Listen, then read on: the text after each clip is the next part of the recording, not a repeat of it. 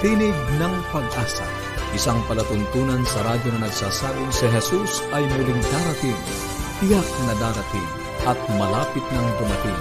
Kaya kaibigan, humandatan siya sa lubungin.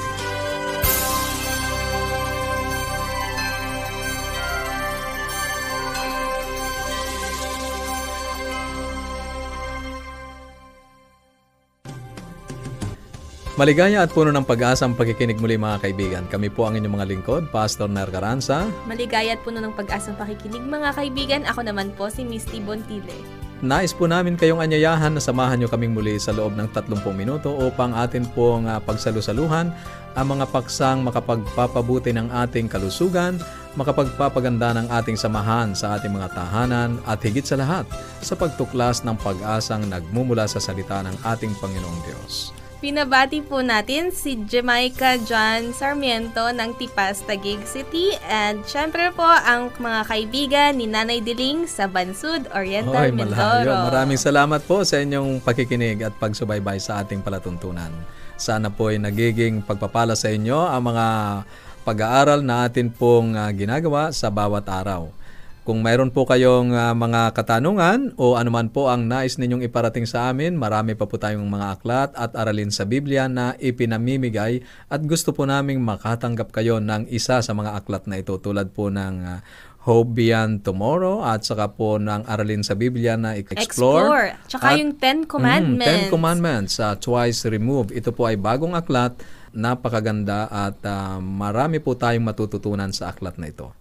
Libre po yan, kaya po kayo po ay mag-text at tumawag lang sa ating mga numbers sa Globe 0917-174-2777 at sa Smart 0968-853-6607 or mag-message sa ating Facebook page facebook.com slash awr facebook.com slash awr manila or mag-email sa connect at adventist.ph. Huwag niyo pong kaligtaan na isama ang inyong kompletong pangalan at address sa mga numerong aking nabanggit.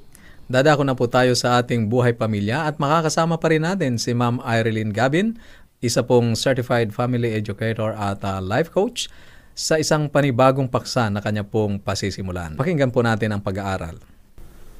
Magandang araw po muli sa ating lahat. Tayo po ay nasa new normal na talaga ano po whether we accept it or not. Ito na po yung impact ng uh, nangyari po na pandemya na hindi naman po natin inaasahan. So we need to adjust po at uh, maging flexible po tayo kung ano po yung ating kinalalagyan ngayon. And of course ang unang-una pong naapektuhan ano po sa new normal na ito ay ang atin pong family.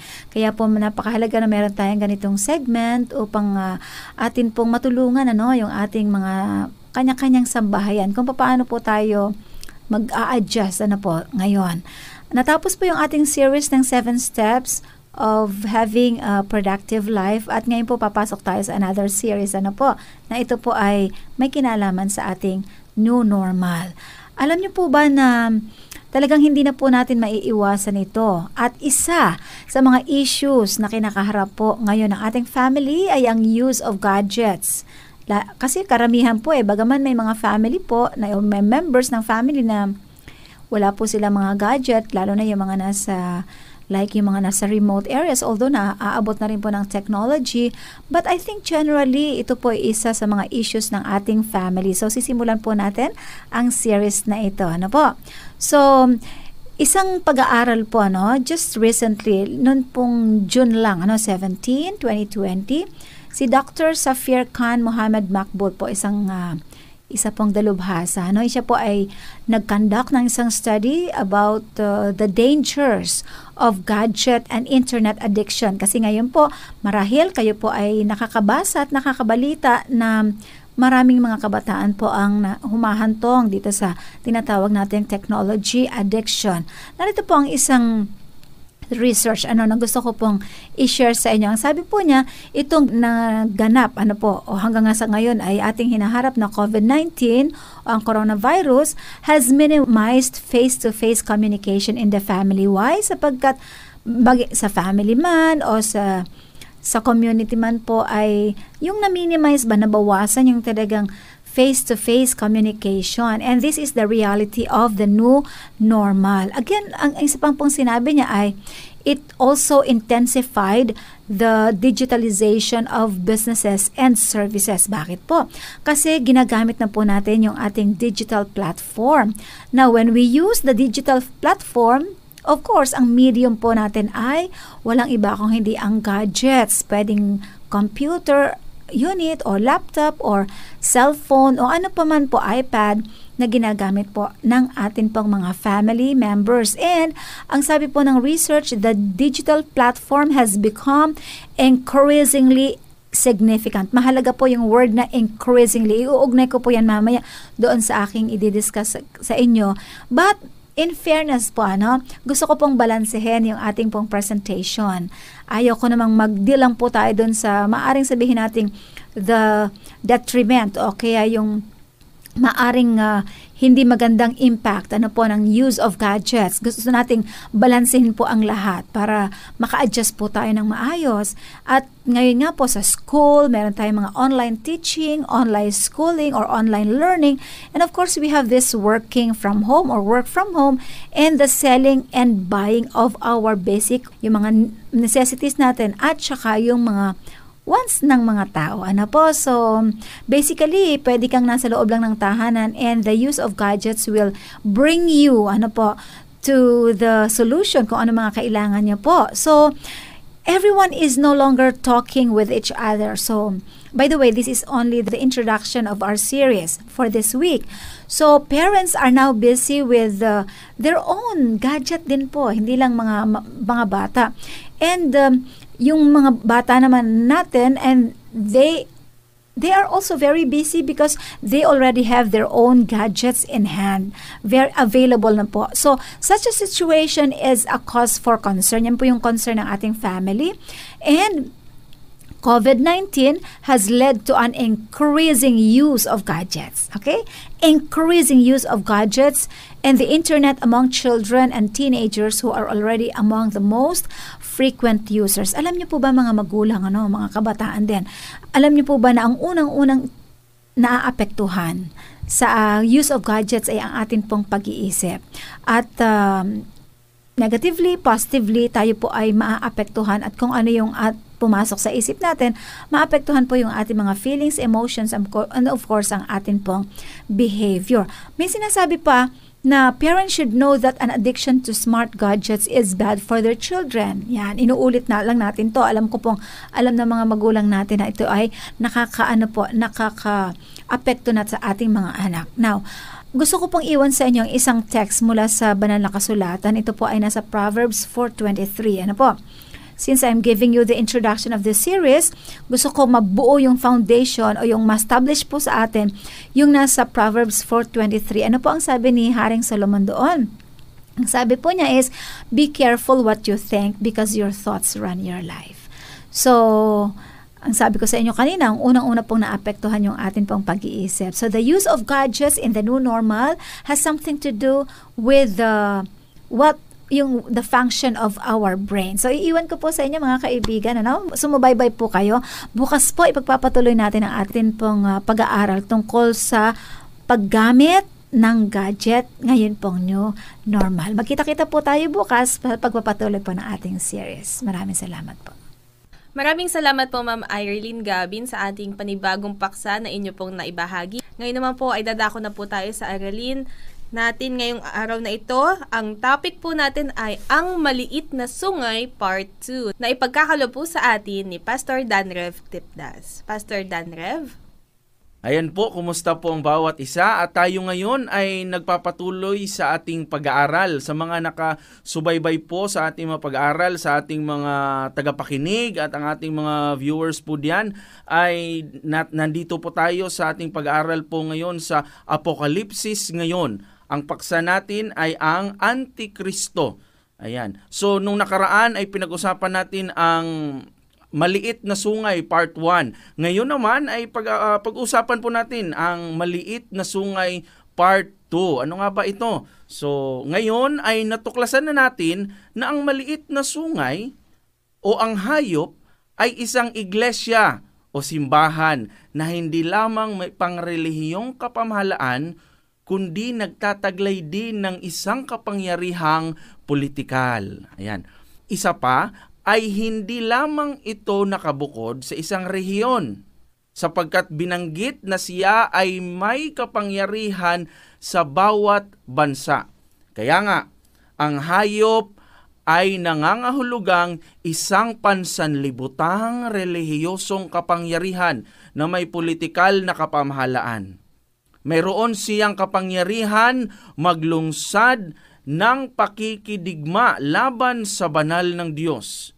Bilang karagdagan, unang dalawang palatandaan kung paano makikilala ito ay nagpapakita na ang maliit na sungay ay babangon mula sa divided Roman Empire. Saan daw po? Ito ay babangon mula sa divided Roman Empire na walang iba kundi sa Europa kasi nandun po ang uh, Roman Empire sa Europa. At ito ay mangyayari isang panahon pagkatapos ang 476 AD. Pagkatapos po ito ng 476 AD. Ang pangatlo at pang-apat na palatandaan po natin ay ito. Ito ay naiiba mula sa ibang kahariang bumabangon bago siya. Ayan. Ayon sa Daniel chapter 7 verse 24, kanyang susupilin ang tatlong mga hari. Para maintindihan ang dalawang ito, kinakailangang bumalik tayo sa kasaysayan noong ikaapat na siglo. So atras tayo ng konti po ano, balik tayo meron tayong emperor. Ang emperor po dito ay si Emperor Constantino. Ayan. Si Constantino, ang emperor ng Roma, ang mga tribo ng barbarian ay lumalakas at nagsisimulang maramdaman ang banta sa silangang bahagi ng imperyo ng Roma. Napagtanto niya na kailangang palakasin ang kanyang pagkakahawak sa imperyo. So naisip ngayon, ni Constantino na gumawa ng dalawang bagay. Tingnan natin ano yung dalawang bagay na ginawa niya. Una, ito. Napagtanto niya na ang iglesyang kristyano ay mabilis na lumalawak sa buong imperyo. Sa imperyo ng Roma. So talagang nakita niya na ba, dumadami at mabilis ang kanilang paglawak. Kaya upang madagdagan ang kaniyang impluensya, ito ang ginawa niya. Siya ay naging isang kristyano pero sa pangalan lamang. Ngunit nananatili siya, ngunit nananatili siya sa marami niyang paganong paniniwala at kaugalian. So kristyano siya sa pangalan lamang at nagpatuloy siya sa ano, sa kanyang pananatili sa pagano niyang mga paniniwala at kaugalian. So yun po yung una. Ano? Pangalawa, itong pangalawa niyang ginawa Nagpasya siyang ilipat ang kanyang kabisera mula sa Roma patungong Byzantium. So hindi na ang capital ang Roma, kundi nilipat niya doon sa may bandang Byzantium, sa kanang silangan. At pinangalanan niya itong Constantinople mula sa kanyang sariling pangalan. Sa hakbang na ito, nagkaroon ng political vacuum sa Roma. Wala na kasi nilipat na niya eh. So nagkaroon ng political vacuum sa Roma. Halos buong mundo sanay sila. Ito, sanay sila sa pagtingin sa Roma para sa pamumuno. Doon sila laging nakatingin. Eh ngayon wala na. Wala nang ano, namumuno doon. Nang iniwan niya itong bakante, nagkaroon ng tukso na sinong papalit o baka merong mag ano, merong aagaw ano sa otoridad ng Roma. So nag-isip siya ngayon, kailangan niyang maghanap ng isang taong mapagkakatiwalaan niya upang mamuno sa Roma. Hindi pwedeng isa pang pinunong politikal o militar sapagkat maaring maging banta sa hinaharap. So hindi pwede siyang maglagay ngayon ng isang politikal o militar. Nag-iisip siya ngayon kung sino o anong ilalagay niya ano. Gayunman, may isa pang makapangyarihang pinuno na nagsisimula ng lumitaw. Okay. At iyon ang obispo ng Roma. Ibinigay ni Konstantino ang kanyang upuan, kanyang kapangyarihan, at ang kanyang otoridad sa obispo ng Roma, ang pinuno ng simbahang katoliko. Tingnan niyo po mabuti, ano? Tingnan po nating mabuti at sundan niyo po ako sa Apokalipsis chapter 13 verse 2. At ibinigay sa kaniya ng dragon ang kanyang kapangyarihan at ang kaniyang luklukan at ang dakilang kapamalaan. Sinabi ko kanina, kung makikilala natin kung kanino ibigay ng dragon ang kanyang otoridad, matutukoy natin ang hayop. Siyempre, ang dragon na nakita natin ay si Satanas na kumikilos sa pamamagitan ng paganong imperyo ng Roma. Sa panahong iyon, si Emperor Constantino na nagbibigay ng kanyang kapangyarihan, trono at otoridad sa obispo ng Roma. Ngayon, ang simbahan ay may kapamahalaang pangrelihiyon at pangpolitika. So dalawa na, meron ng pamalaang pangrelihiyon at pangpolitika. Okay. Ang pangatlong pagkakakilanlang tanda o palatandaan natin ay ang maliit na sungay ay may kakaibang uri ng kapangyarihan kumpara sa iba. Ano kayang kakaibang uri ng kapangyarihan nito ano? Paano iyon naiiba? Okay. Sa kauna-unahang pagkakataon sa kasaysayan ng Iglesia ng Diyos, ang simbahan at estado ay nagsanib upang mabuo ang isang relihiyo-politikong kapangyarihan. First time in the history of the church na nagkaroon ng isang relihiyo-politikong kapangyarihan. Nagsanib ang simbahan at estado na mayroong otoridad na ipatupad ang mga doktrina ng simbahan. Ito ay isang tiyak na kakaibang kapangyarihan. Uh, this is the first time na nangyari po ito. Nagkaroon ng pagsasanib ng kapangyarihan ng simbahan at estado. So sa punto pong ito, uh, nais ko pong maging maliwanag na maliwanag po ano sa isang bagay kasi marahil ang, ang ilan sa inyo ay natutukoy na po, alam nyo na po kung ano yung mga uh, pinag-uusapan po natin dito. Hayaan niyo po akong sabihin po sa inyo na hindi ko po ninanais na ibagsak o sirain ang sinumang tao o ang kaniyang paniniwala hindi ko nais na hiyain ang sinuman dahil ako mismo ay marami din ako mga kamag-anak o mga kaibigan na kabilang sa katoliko o sila ay uh, katoliko at umaasa ako. Umaasa po ako na makikita din po sila sa kaharian ng Diyos. Hindi tayo naliligtas ng iglesyang kinabibilangan po natin. Tayo ay nililigtas sa pananampalataya kay Kristo lamang ayon sa gawa 4 verse 12. Ayan po. So hindi ko tinutukoy ang pananampalataya ng sinuman. Iyon ay personal sa pagitan lamang ng isang tao at ng Diyos. Now, sa propesiyang ito ay tinitingnan natin ang isang sistema ng relihiyon. Ulitin ko po, tinitingnan po natin dito ang isang sistema ng relihiyon na lumago noong Dark Ages. Ayan. Na nakagawa ng seryosong pagkakamali mga pagkakamaling inako mismo ni John Paul II sa publiko na sinabi niya isang madilim na kabanata sa kasaysayan ng simbahang katoliko sa kanyang sermon o homily Day of Pardon Sunday March 12, 2000. Alam natin na walang perpektong iglesia ngayon. May mga pagkakamali, Ngunit ang propesiyang ito ay tumutukoy sa ilang mga seryosong pagkakamali na nagawa ng medieval church sa Roma noong panahon ng Dark Ages. Kung ipagwawalang bahala natin ito at palalampasin lamang, hindi tayo mananatiling tapat sa ating mga sarili at sisingilin tayo sa pagkakataong ibinigay sa atin upang malaman ang katotohanan. Kasi lahat tayo, binigyan tayo ng pagkakataon na malaman ang katotohanan. Ito ay napakasimple upang hindi maintindihan. Ang mga dakilang protestanteng scholars sa mga nakaraang siglo ay nagkakaisa na ang propesiyang ito ay tumuturo sa medieval Roman Church. Makikita mong wala ng ibang pagpapaliwanag Nalalaman ko na hindi katanggap-tanggap ngayon na banggitin ang mga pagkakamali ng iba.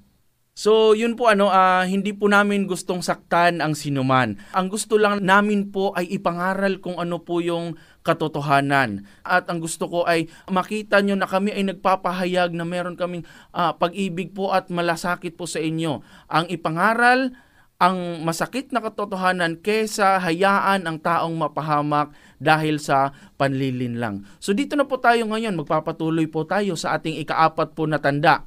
Makikita po ito sa Daniel chapter 7 verse 24.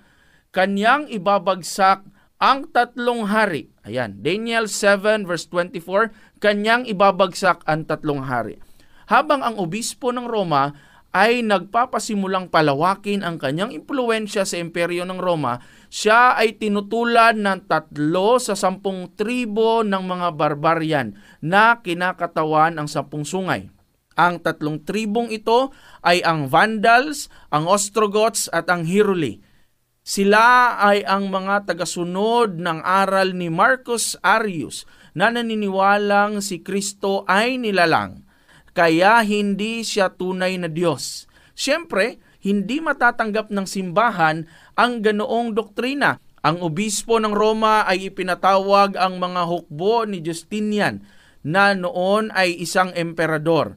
Sila ay ipinadala upang lumaban sa tatlong tribong ito at noong 538 AD, lahat ng tatlong puwersang ito na lumaban ay natalo, nabunot at nawasak.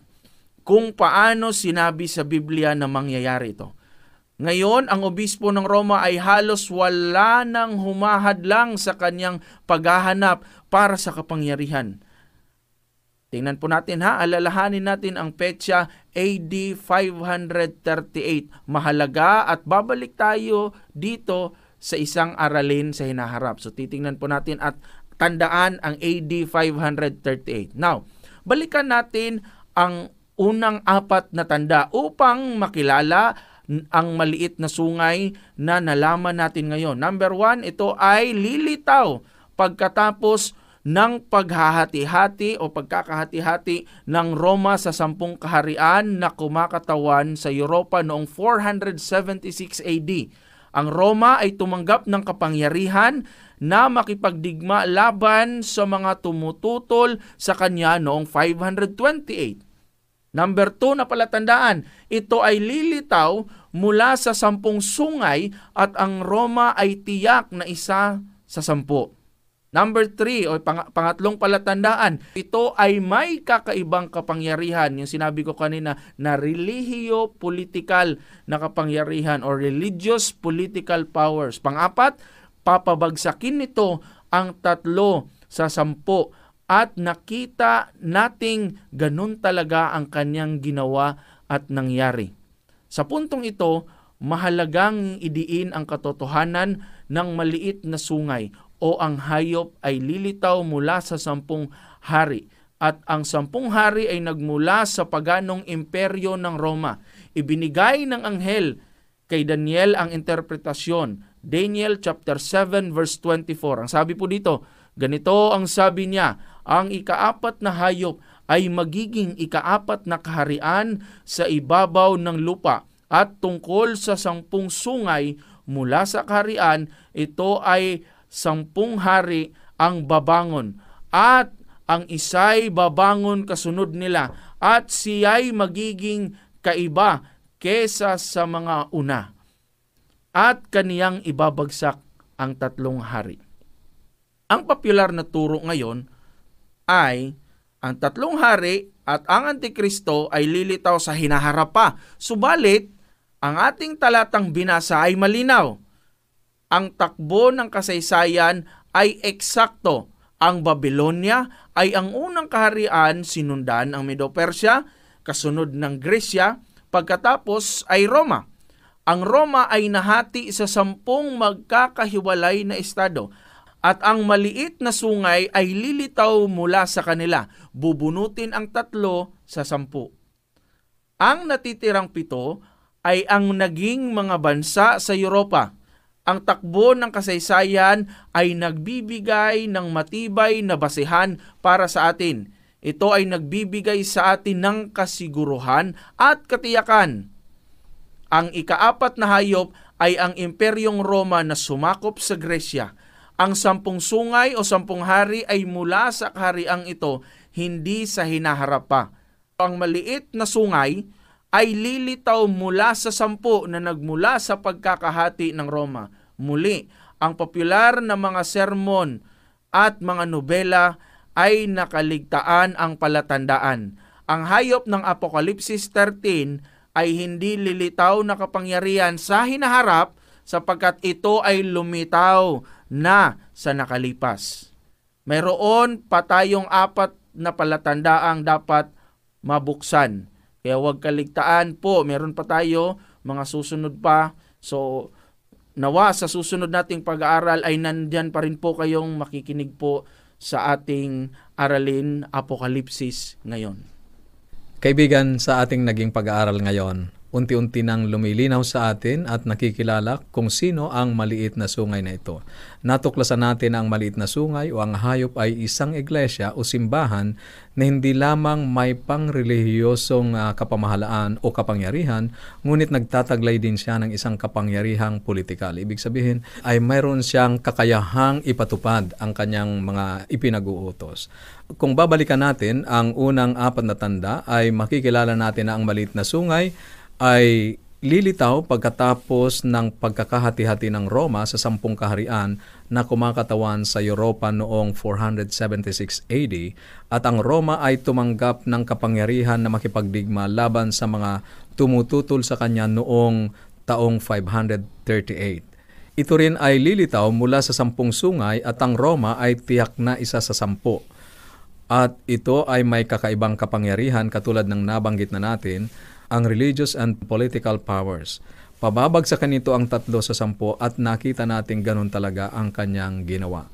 Napakabuti ng ating Panginoong Diyos na sa pamamagitan ng mga propesiyang ito ay patuloy na ipinahahayag niya sa atin kung paano tayo makaiiwas sa huwad na Kristo. Sa nag-aangkin na siya ang Diyos upang ibaling natin ang pagsunod sa Kanya.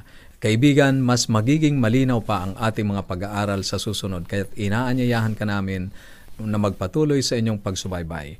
Ngayon ay kung mayroon ka mga katanungan o anuman ang nais mong iparating sa amin o nagnanais ka ng mga aklat at aralin sa Biblia na aming ipinamimigay, Misty? Tumawag lang po or mag-text sa Globe 0917-174-2777 at sa Smart 0968-853-6607.